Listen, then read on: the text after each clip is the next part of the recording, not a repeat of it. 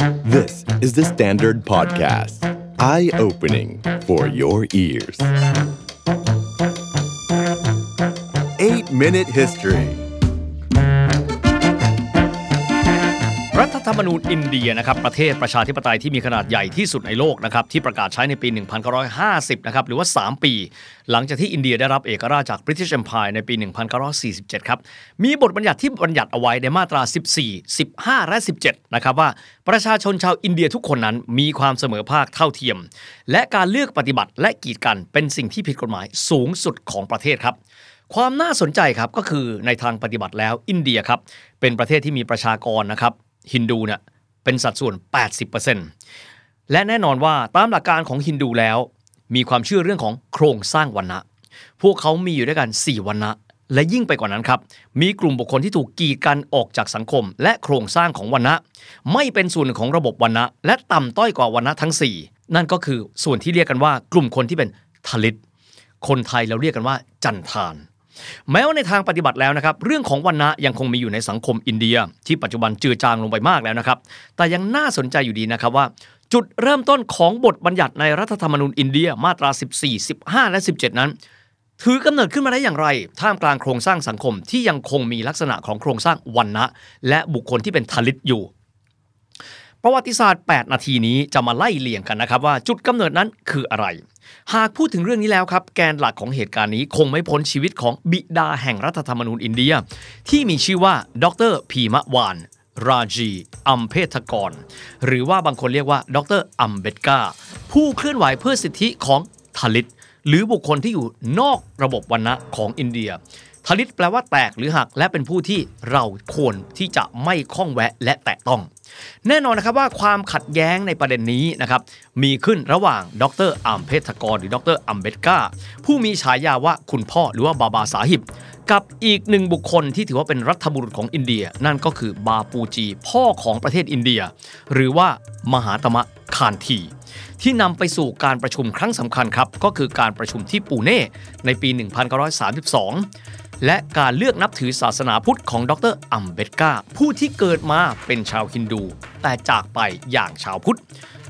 ส่วนที่สำคัญครับที่เราจะได้เรียนกันด้วยก็คือเรื่องของการตีความพุทธศาสนาของท่านครับ ที่น่าจะเป็นทฤษฎีการเมืองโลกตะวันออก ที่จะทำให้เรามีความเข้าใจคมชัดยิ่งขึ้น ว่าบริบทสังคมใหม่ของอินเดียนั้นเป็นอย่างไรครับสำหรับประเด็นเรื่องนี้ เรื่องของความเท่าเทียม ซึ่งแน่นอนว่ามีความแตกต่างกันไปจากหลักการของศาสนาฮินดูนั้น เริ่มต้นมานะครับจากการเรียกร้องเอกราชของอังกฤษที่เกิดขึ้นในทศวรรษที่ 1920 ดังนั้นก่อนที่เราจะไปดูนะครับเรื่องของข้อพิพาทว่าตกลงแล้วสังคมอินเดียที่มีโครงสร้างวรรณะอยู่นั้น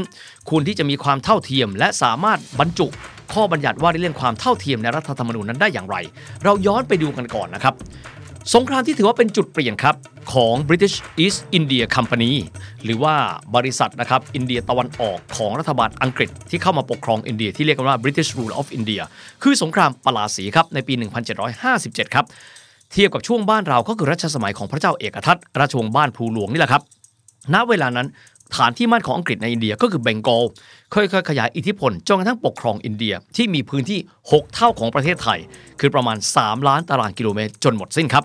กระบวนการในการเรียกร้องเอกราชนั้นก็มีอยู่อย่างต่อเนื่องครับ แต่ว่าจุดพลิกผันที่ใหญ่ที่สุดก็คือการสังหารหมู่ชาวอินเดียและชาวซิกข์นะครับที่จัลเลียนวาลาบากที่ปัญจาบในปี 1919 เองนำมาสู่การรวมตัวของขบวนการเรียกร้องเอกราชที่รู้จักกันนะครับว่านำโดย โมฮันดัสคานที ก็คือมหาตมะคานทีนั่นเองนะครับสำหรับโมฮันดัสคานทีนั้นนะครับเดินทางกลับมาจากแอฟริกาใต้สู่อินเดียในปี 1915 ก็คือ 4 ปีครับก่อนที่จะเกิดเหตุการณ์สังหารดังกล่าวครับหมุดหมายต่อมาคือในปี 1930 ครับ ที่ขบวนการต่อต้านอังกฤษนำโดยมหาตมะคานที เดินขบวนนะครับ โดยสันติอหิงสา ปัจจุบันคงเรียกกันว่าอารยะขัดขืนหรือว่า civil disobedience ครับ ด้วยการเดินเท้าเนี่ย 387 กิโลเมตร จากสาพรหมตรีอาสม สู่นวสารีหรือว่าทานทีก็คืออยู่ที่รัฐคุชราชนะครับทางด้านของตะวันตกของอินเดีย ในกรอบเวลา 24 วันก็คือ 12 มีนาคมถึงวันที่5นะครับเมษายน 1930 เพื่อประท้วงนโยบายการผูกขาดเกลือของคนอังกฤษ อังกฤษไม่ยอมให้คนอินเดียถือครองเกลือ แต่คนอินเดียบอกว่าไม่เห็นยากเลย เราก็เอาเกลือของเราเอาน้ำเค็มของเราจากทะเล มาทำให้ระเหิดกลายเป็นเกลือ การเดินเท้าแสดงอารยะขัดขืนนี้ แสดงพลังเหนือจักรวรรดิอังกฤษจนกระทั่งเกิดเป็นแรงกระเพื่อมในการเรียกร้องเอกราชต่อมา รัฐบาลอังกฤษครับ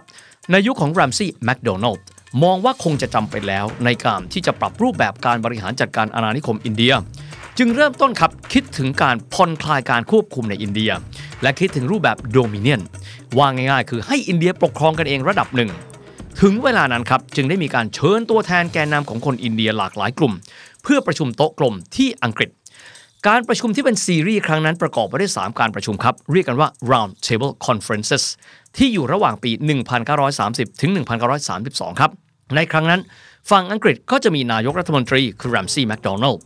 บุคคลสำคัญอีกคนหนึ่งได้แก่อุปราชนะครับหรือว่า Viceroy ของ British Raj ที่มีชื่อว่า Lord Irwin คำว่าชาวอินเดียหลากหลายกลุ่มที่พูดไปเมื่อสักครู่ครับ ที่ถูกเชิญมา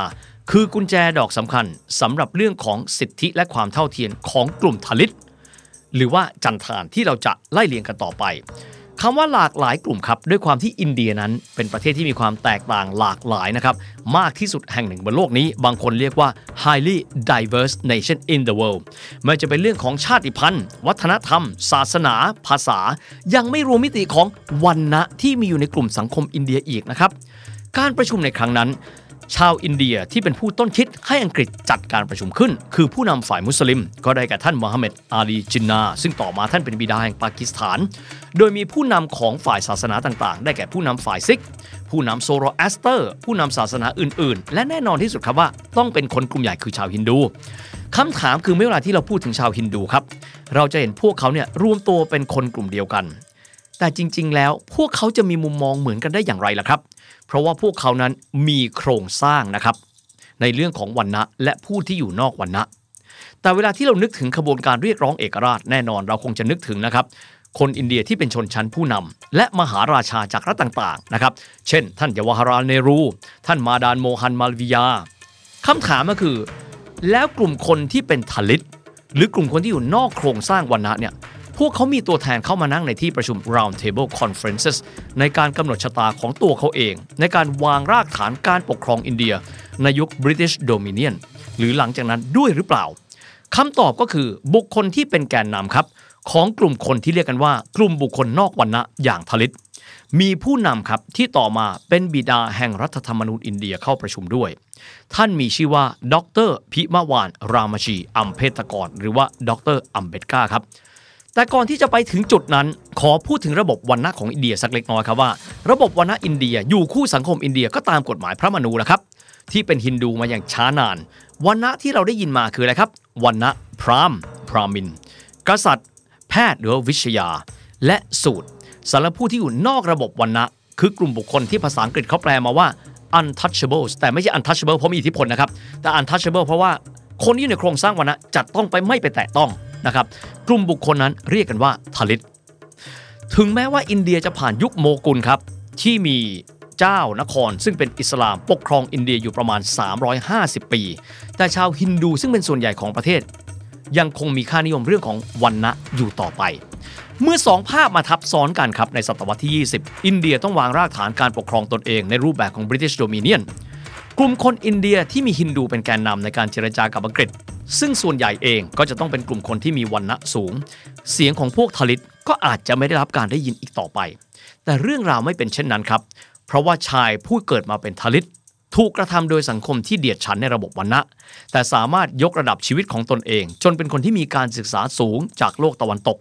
กลายมาเป็นคนที่มีปากเสียงแทนกลุ่มคนทลิตในอินเดียได้ เขา